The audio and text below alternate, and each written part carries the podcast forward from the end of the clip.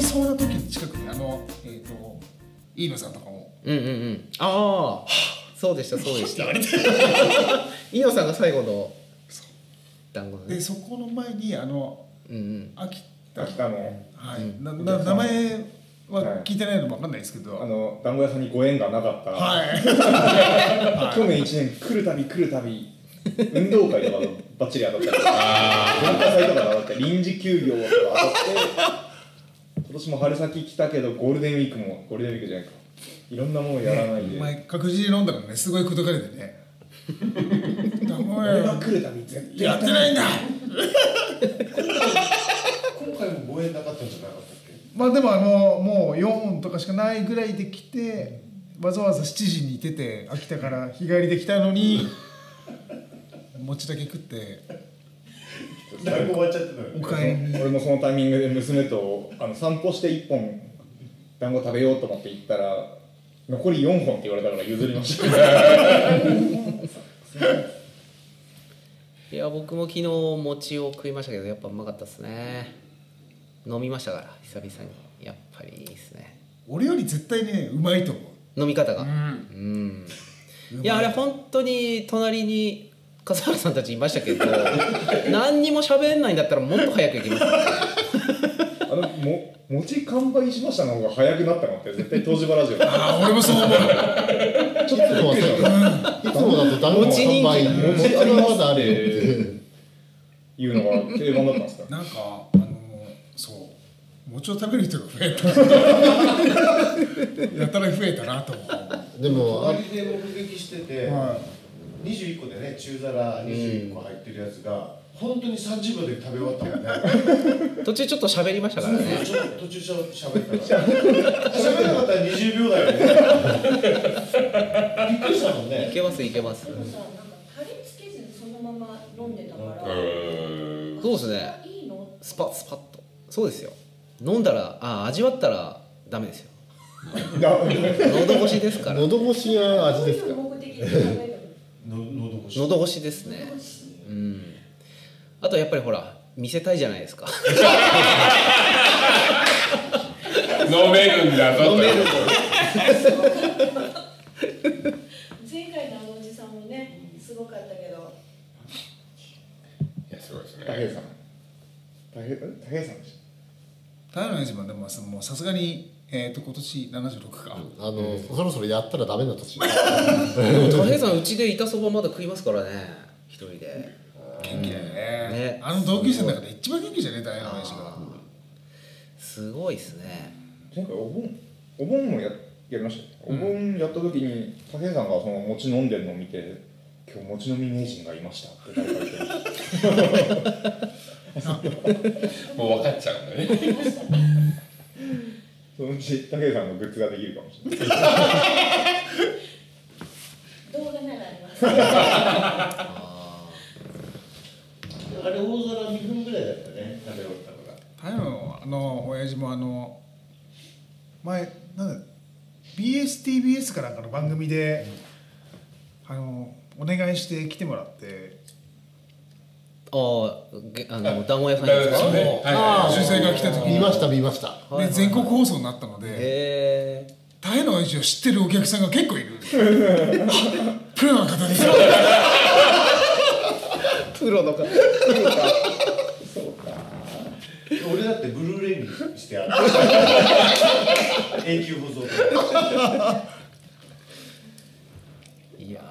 東芝ラジオな納豆餅もそうですけど納豆の話題が多いですよね納豆多いですこねれはラッピーとそかうねねナッピーとか朝飯やはり朝飯には納豆がないとダメだとかね納豆の話今回あの今井さんが、あの便座に泊まっああーはいはいてては納いはい豆と卵納豆とが卵今日もないとかねおっかしくておかしくて朝飯にでもいろいろあるけど納豆と卵がないでも聞くとは結構あれあれっすよ三春屋はとかは、うちでは納豆は絶対出さないあそうなの絶対福助さんも納豆出ないよねあの最近ちょっと少なくなりましたけど昨日あ出てたよ、川澄さん。あのせんべいー、こどこで食べてたんですか？う時々こういろいろかこうなんなんですかサイクルが変わったりもするんですけどもともと僕が来た頃は初日のおあの朝あのお泊まりいただいて初日の朝あの、まあ、半熟卵とかあので2日目が納豆でこうローテがあったんですけど最近ちょっと回数が出てくる回数が減りました。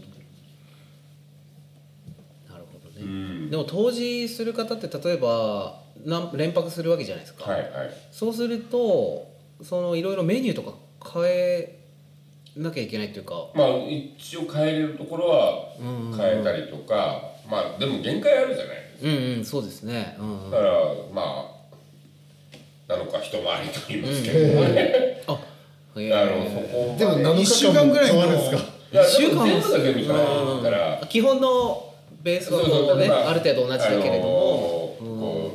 うのりをのりがうちは毎日出すわけじゃなくて、うんうんうんこう出る日出ない日とかがねあったりとか変ですよね例えばこう連泊でもこうちょっとずつずれてるとみんな違うものを出さなきゃいけないわけじゃないですかそう大変でなんですすねこっちが迷っちゃう えーとってなりますよねああなるほどね昔納豆って旅館で出してなかったじゃないですか出してたんですか商店で買って好きな人はまああのーあでもあれ納豆作ってた時期なかったんでしょ昔ですね昔それこそ緑でも納豆作ってあのーなんだあのお湯の室でうんたえー、そんなことあったのうんありました、えー、ダムのところの源泉公園の横に山側に室あるじゃないですかなんかおお、もうほとんど埋められてますけど、あそこの中は漬物とか納豆を作るとこへえあの穴だだって源泉が近いから中はあったかいからねみんあな雪そ室うなのみんな雪室ですかって言うけどここ源泉だから中はあったかいんだよって俺あれずっとねちちっちゃい頃ね防空壕だと思ってたんだあれ で穴というきっとあそこに入ると人の骨が出てくるんだってずっと知ってた怖くて怖くて入れずになかった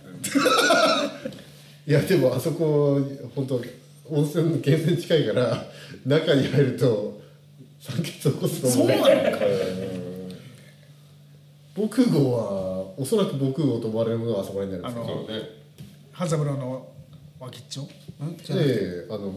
山にこの間歴史研究会でえあのああだから山の方に子供ねの頃のこと記憶をたどりながら探しに行って、なんと発見してきましたー、ね、えすごい構造してません ね意味がわからない行動をしましたね上の方でしょあのーお薬師さんの方からあのーそうお稲荷さんの方に向かってずっと行くと歩いて行ってあ1個はまあわからなくもないあのまっすぐ2 0ルぐらいまっすぐ続いて奥にこうドーム状の広い空間があって、まあ、そこはもう崩れて埋まってたんですけどあ奥はか明らかに広い空間なんだなっていう感じででもう1箇所は全く意味が分かんなかったですよね、こう言ってこう言ってまっすぐあの,、ーあのこう言ってって言っても分かんないあの山斜面に対してまっすぐ入ってあの2メートルくらいでよ 2, 二つに分かれて T 字に分かれて左側が5メートルくらい行くと行き止まりで右に行くとあの下の方にこう下る下って、で道がすごい狭くなるんですけどもうあのこうあ歩いていけないもうはははっていかないです下ってさまたさらに右に曲がってさ下に下ってさらに右に向かってもう螺旋状に下に降りていくえ それは何のために作られたの分かんないの全く分からない、へ誰も知らないし、え地面出しの練習したんででも結果あの